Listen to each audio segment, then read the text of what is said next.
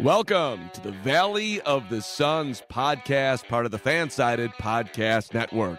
Here's your host, Gerald Bourguet.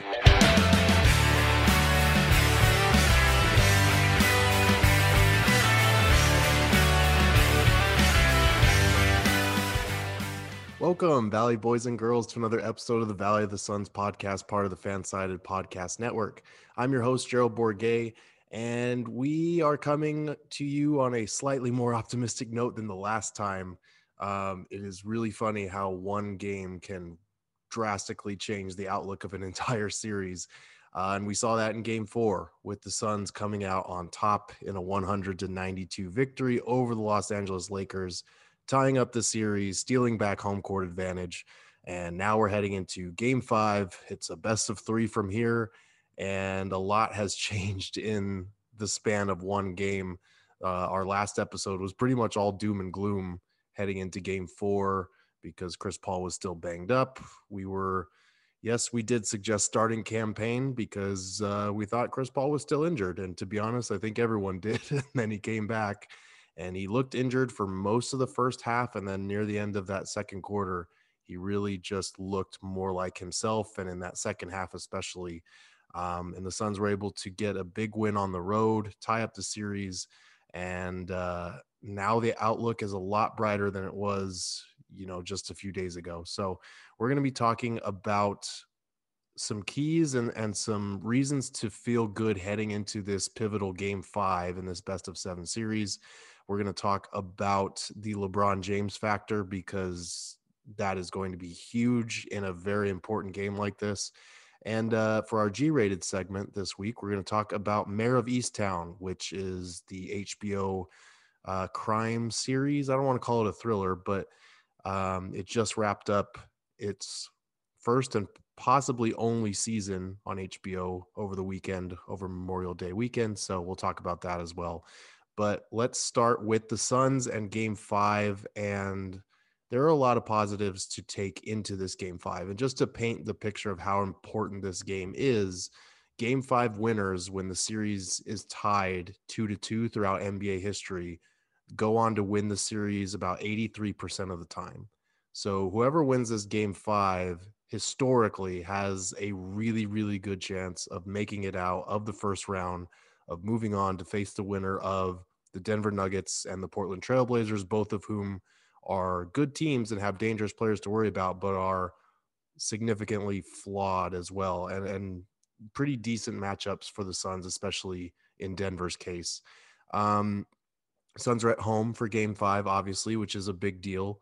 Uh, and we can't go any further talking about this series without mentioning that Anthony Davis is probably going to miss at least game five um, he was reported to have a groin strain uh, by Shams, and that his outlook, he's looking unlikely. He's officially listed as questionable for this game, but it's looking like his he's not going to play in this game. We don't know about the rest of the series, but uh, and we'll talk about this in a little bit, but it's not looking good for him playing in game five and possibly the rest of the series, depending on how severe that that groin strain is.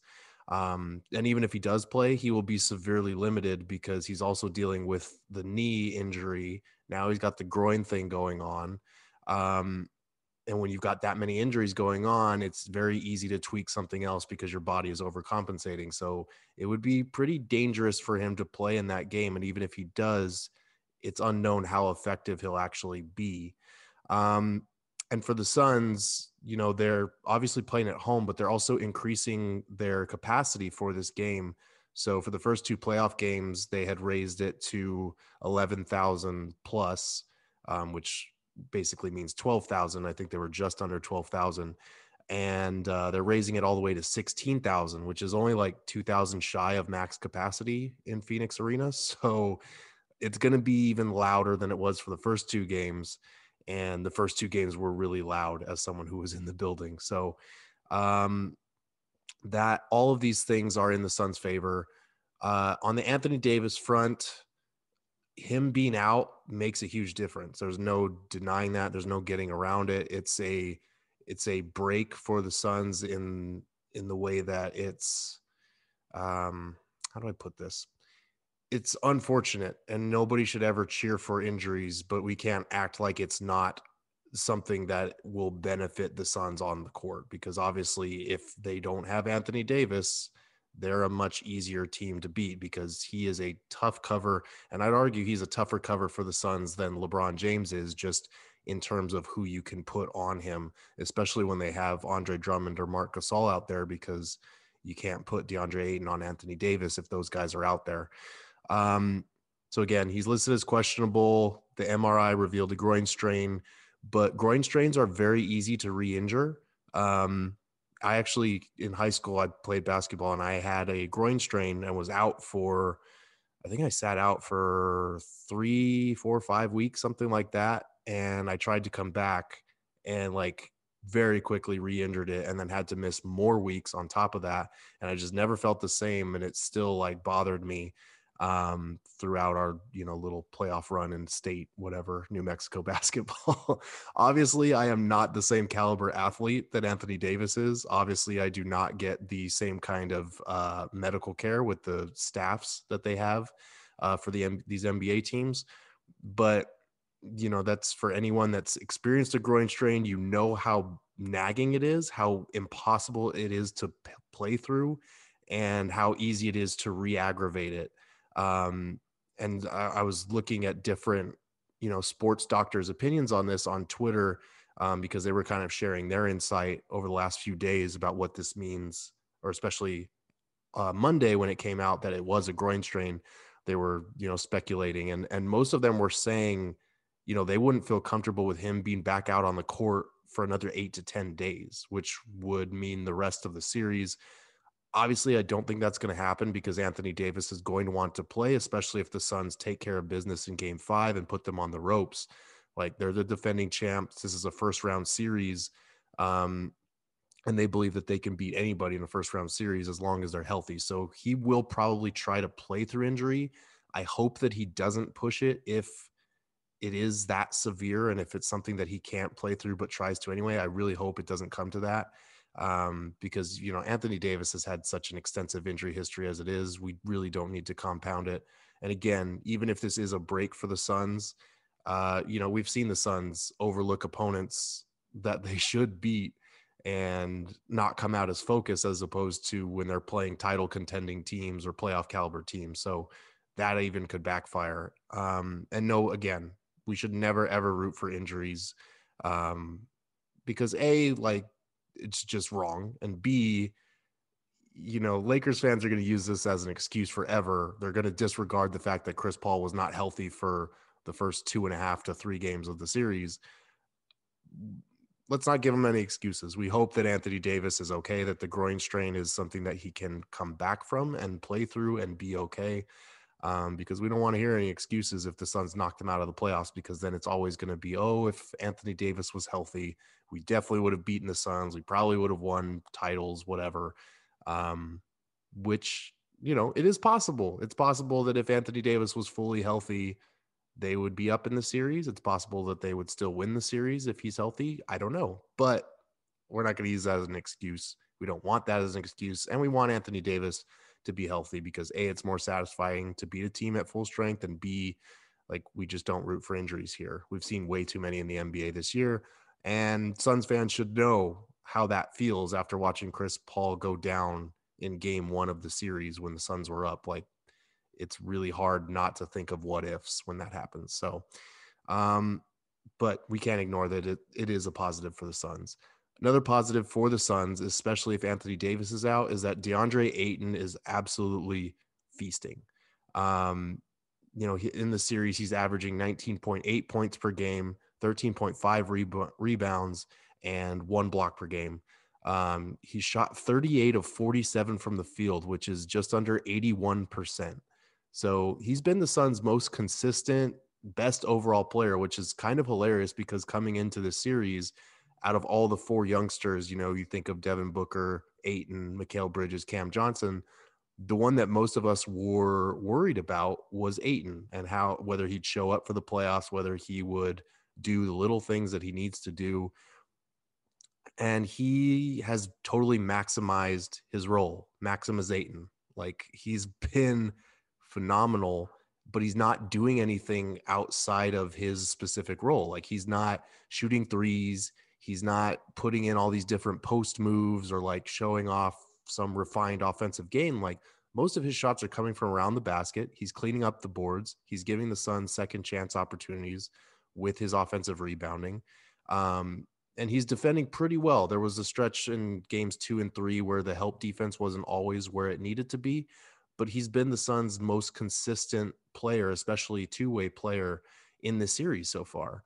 Um, he joined Shaquille O'Neal, David Robinson, and Patrick Ewing as the only players with 75 plus points and 50 plus rebounds through their first four playoff games or, or through yeah through their first four playoff games. He's also the first player in nba playoff history to record a double double on 70% shooting in in four consecutive playoff games and those were the four, they were the first four playoff games of his career so he's off to an incredible start he's not playing outside of himself, which is really awesome because imagine if he does add that three point shot to his arsenal in the future. Imagine if he does refine his post game a little bit and becomes this impossible to stop player on the block. Like Ayton is really just getting a lot of easy looks around the rim and he's cleaning up on all of them. So he's been fantastic. He's doing a great job on the boards.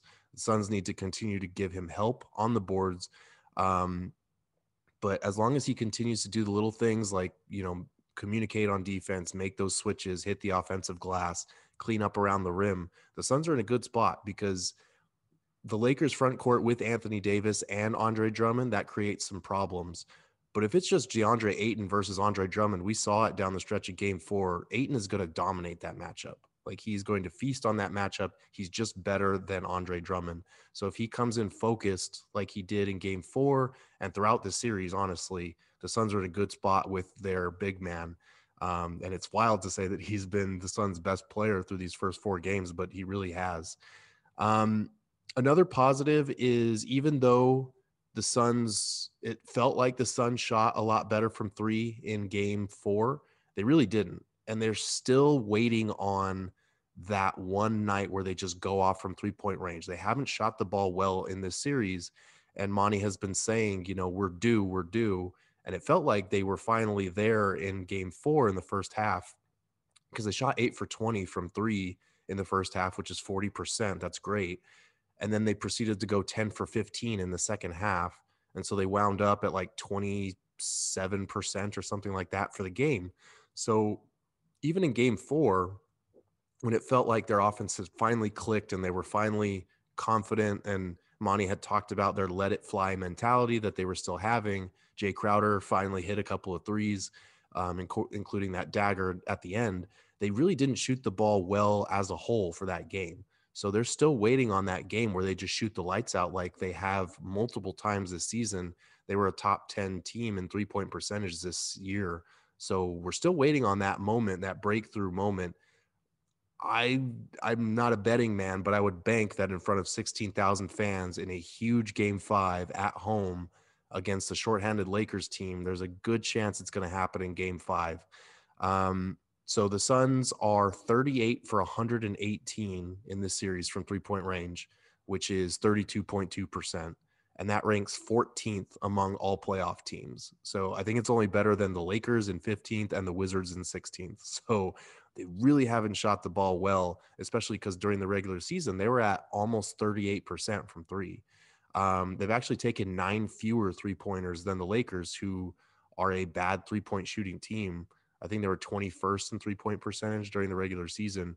So the Suns are shooting fewer threes and they're making just a little bit more than the Lakers. Um, they need that discrepancy to be a bit bigger. And I think if they bounce back finally and have that breakthrough night in game five, we'll see it grow a little bit, that disparity.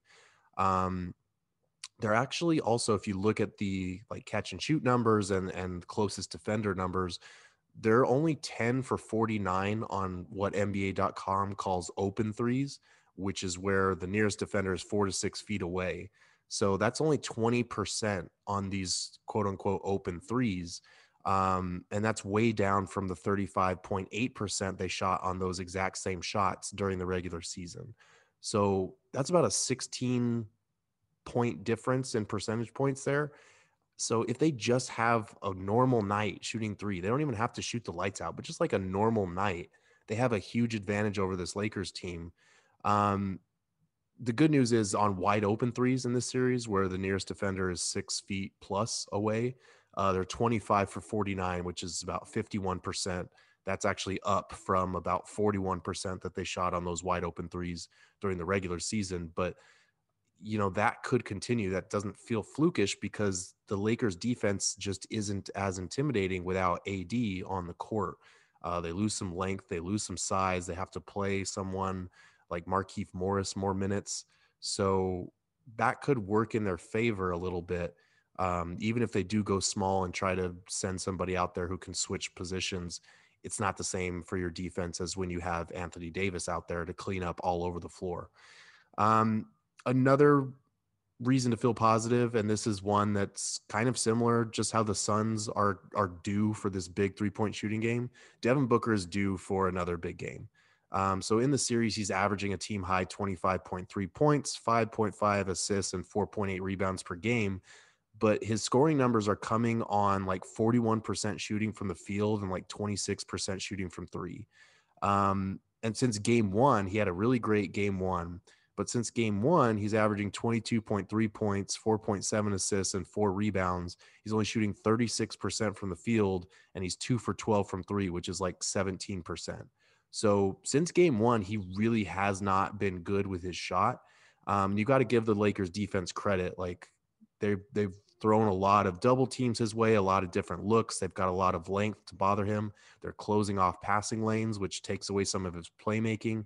Um, and not having a fully healthy Chris Paul has had an effect on that as well because without him being able to attack off those double teams, like the Lakers wouldn't be able to get away with double teaming Devin Booker like this if Chris Paul was healthy. We saw it early in game one as well.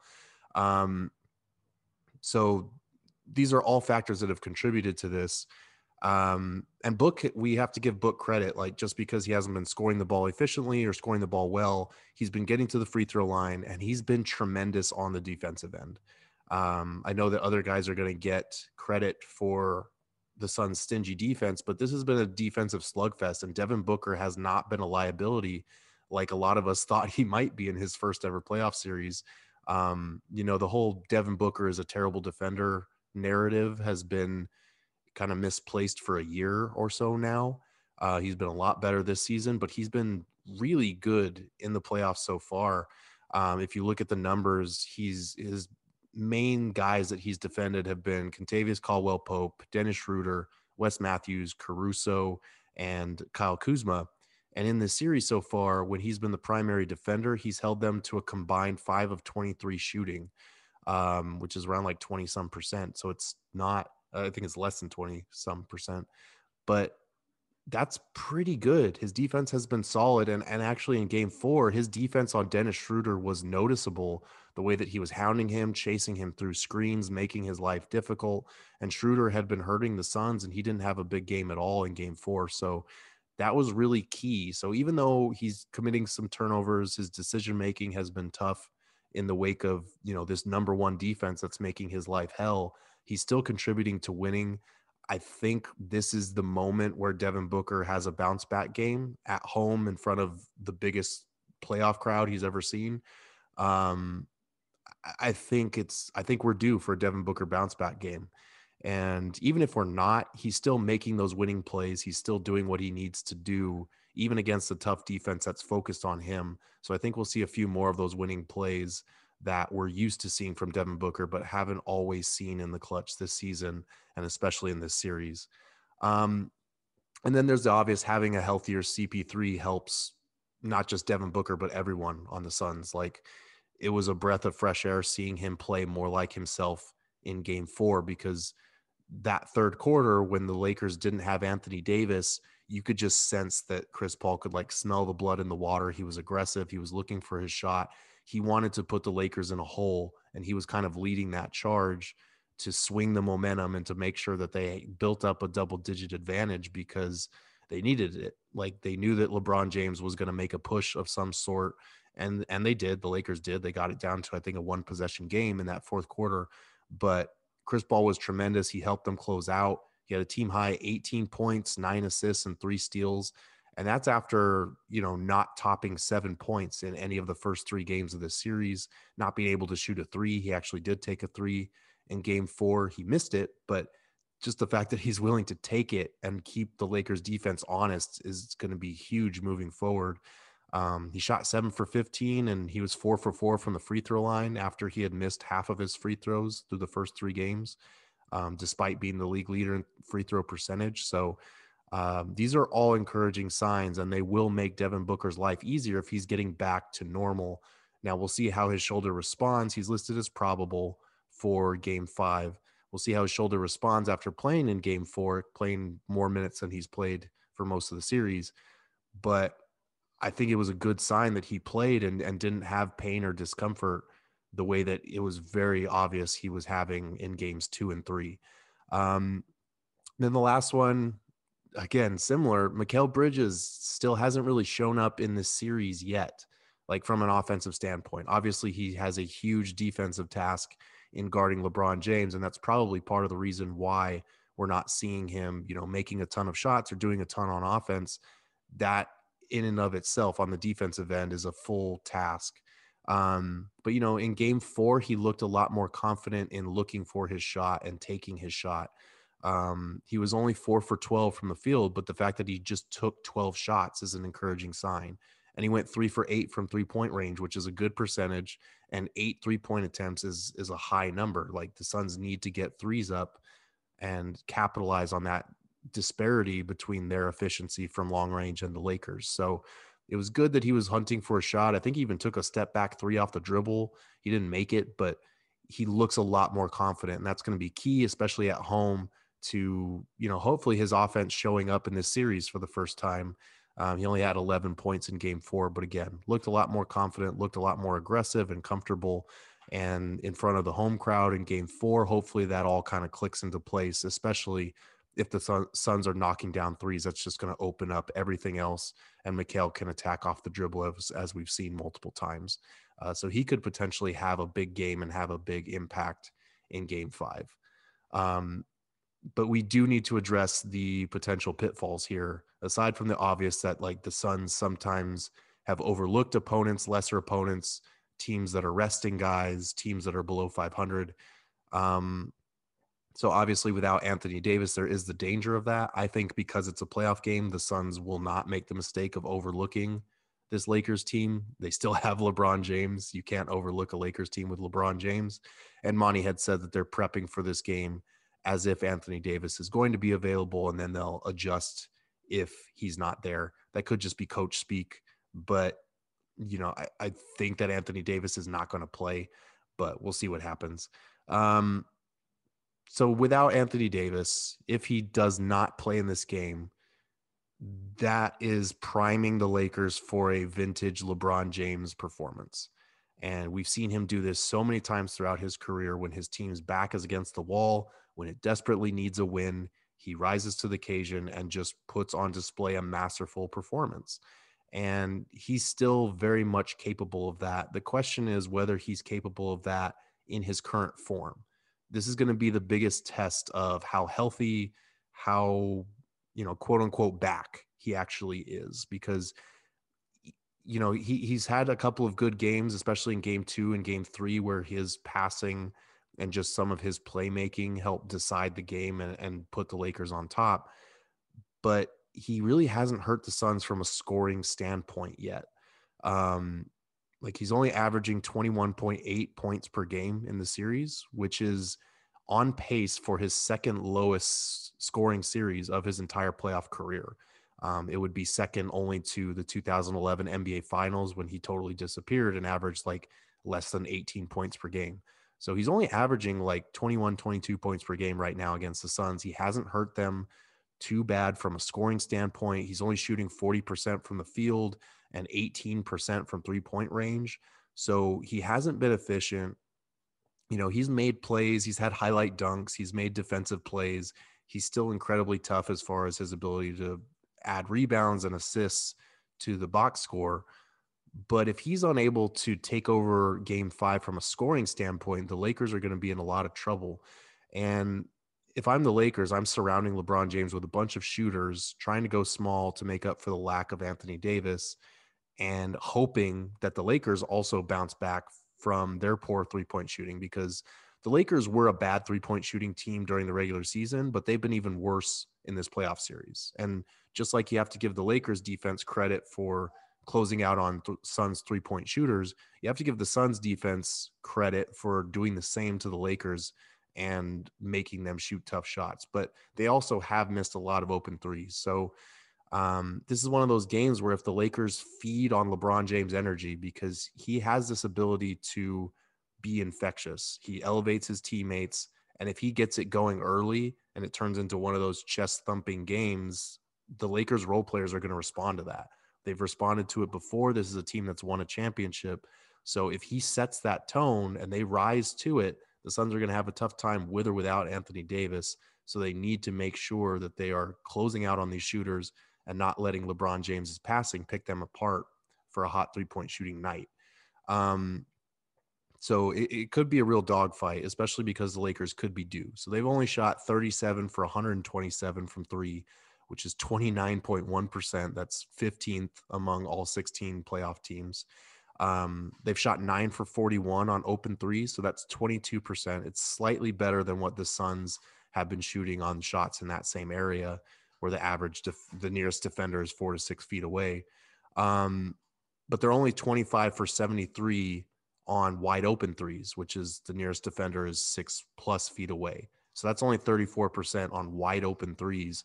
Um, and both of those numbers are down from their regular season averages. During the regular season, they averaged uh, 34.3% on open threes and 38% on wide open threes. So slightly down. They're still not a good three point shooting team by any means, but it is something to keep an eye on because we've seen LeBron pick teams apart. We've seen him take over with scoring when he needs to. Is he still able to do that at age 36 and coming off, you know, not one, but two ankle rolls? I don't know. We'll see. Like, this is going to be the ultimate test but the Suns have to be prepared for LeBron's best in game five. He knows how pivotal a game this is. He knows that if he steals this game on the road, the Lakers can give Anthony Davis a little more time to maybe come back for game six and close out at home.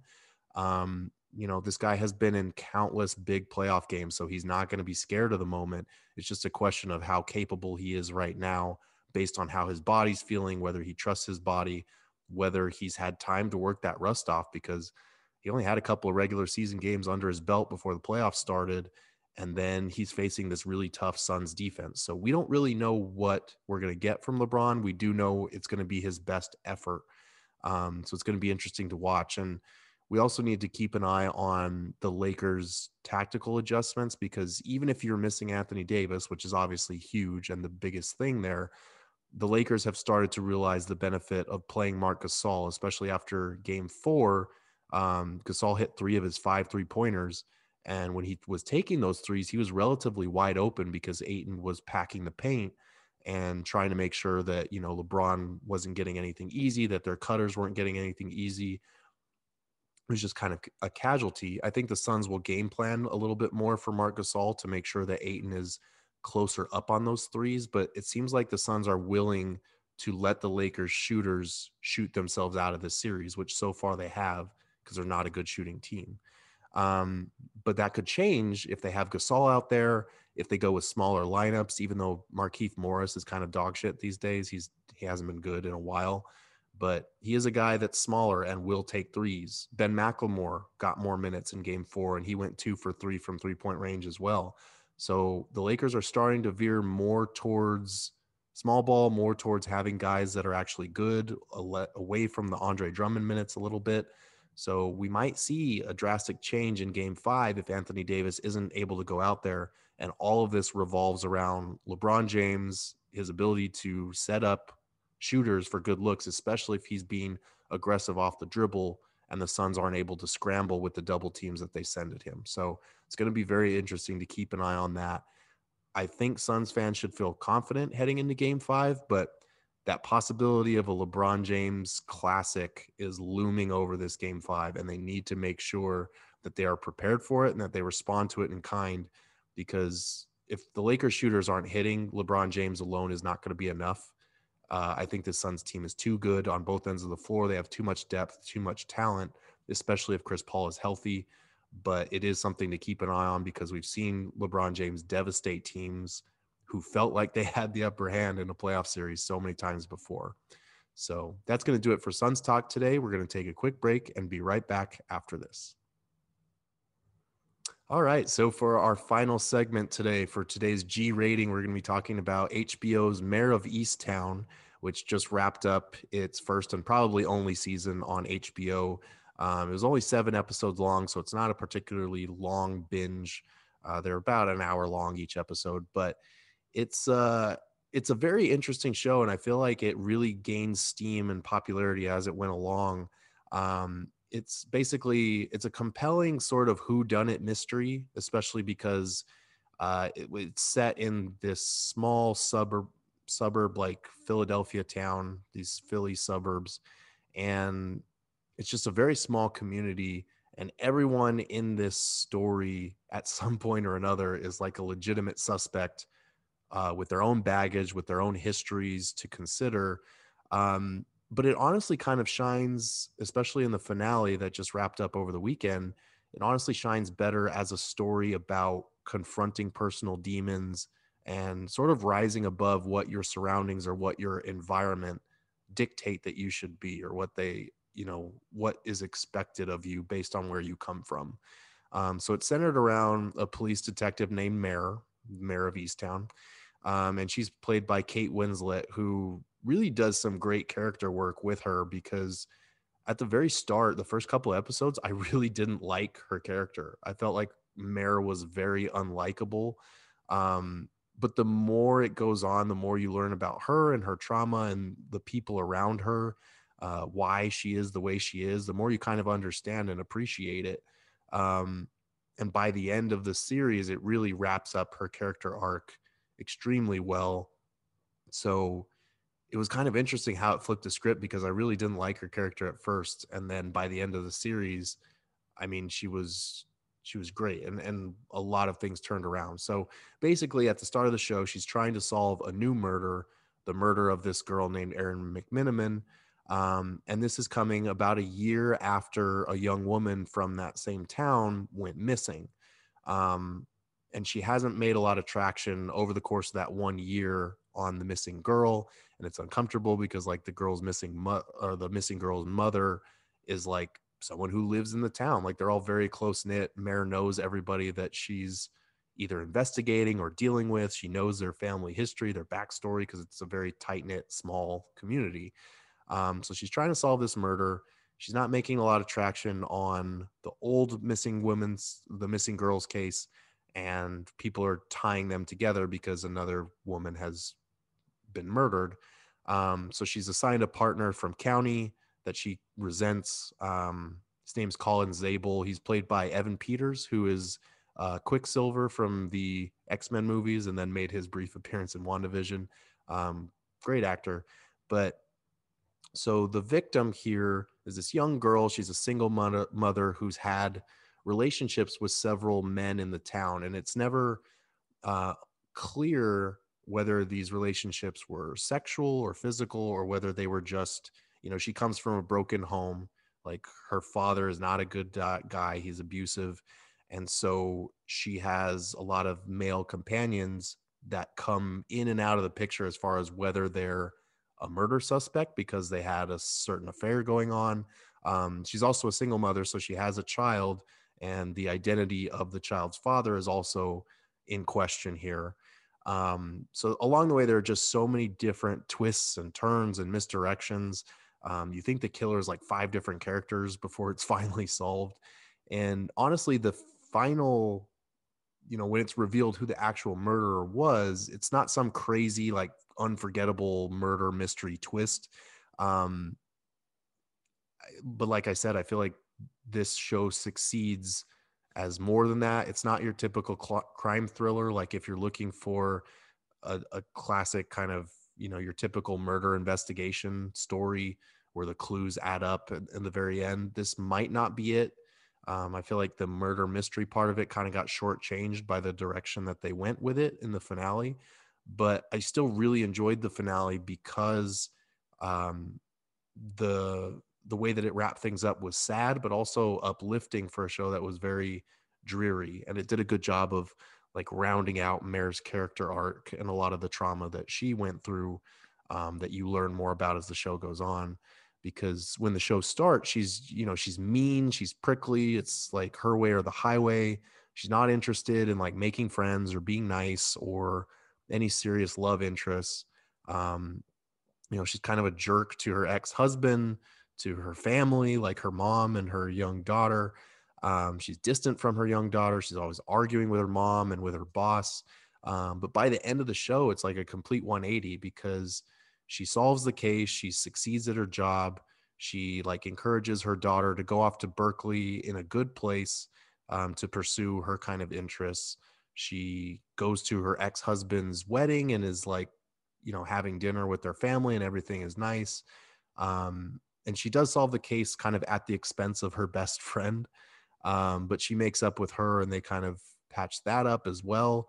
Uh, she has like a, a healthy romantic interest at the end of the show and kind of the the main trauma that she overcomes aside from all that and fixing her family life and whatnot her career is her son committed suicide um, i think about a year prior or so to the events of the show and so she had a hard time dealing with that and he had you know he had hung himself in the attic of the home where they all still live so at the very end of the show, she had been talking to her therapist about this, another step of positive growth for her. She had started going to therapy and talking about some of these things. And that's how we learn about her son and a lot of the issues that he went with went through. But the very end of the show, she like goes it's it's a really beautiful image, but it just shows, you know, the ladder dropping down to the attic and her going up into the attic. And then it's just a shot of the ladder and the attic, and there's nobody in the shot. And it's it's really it's a great way to go out on a show that was very dreary and dark for most of the first you know five or six episodes and then she is on the path to getting closure about her son confronting her demons um, moving past her trauma being in a better place so it does end on a very uplifting note for a show that's about uh, you know a murder investigation and a couple of people do get killed in the process of this whole show um, so it's not a complete happy ending, but it is uh, surprisingly optimistic at the very end there.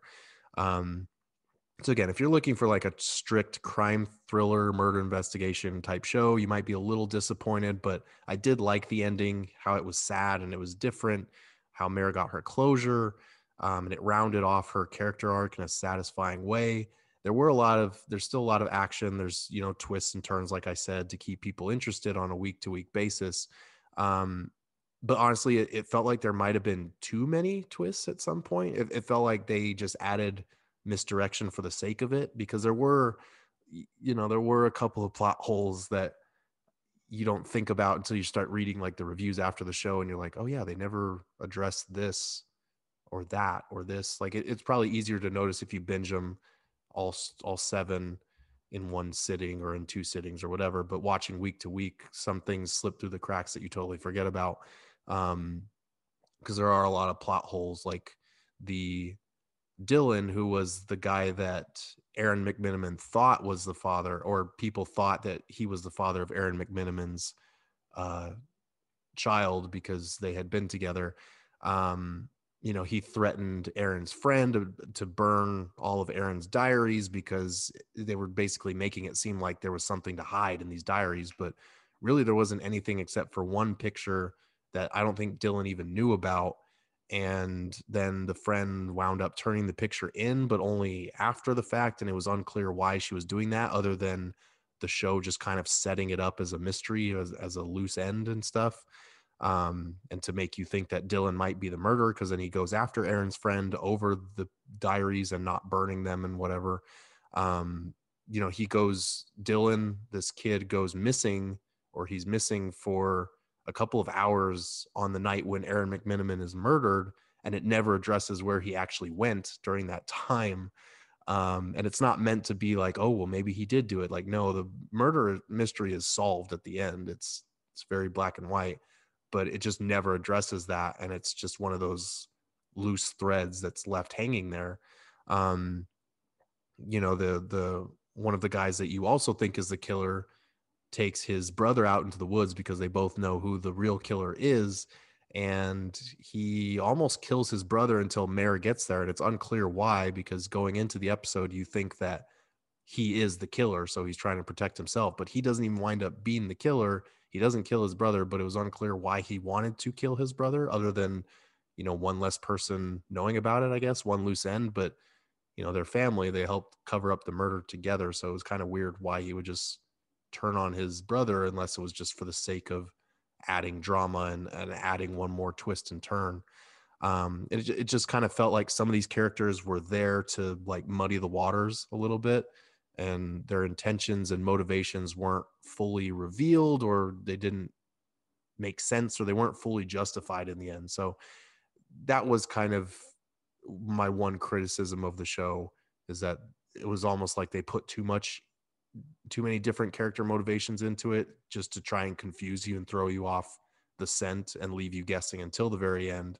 Um, and to be fair it worked because i didn't know who the killer was until they basically told me who it was um, so it, it was effective in that way but i think because of who the killer actually ends up being it's a little bit of a letdown that there are all, the, all these different twists and turns and the final answer is not what you're expecting and it's not really um, particularly mind shattering it's more just sad and i think the the real strength of the finale is more like what i was saying with mare and her character growth. So um, still a very good watch it's only seven episodes kate winslet is great so is julianne nicholson who plays mare's best friend in the show um, and like i said the final image the final shot of the finale is, is powerful and surprisingly upbeat to what starts off as a very uh, downer and dark show.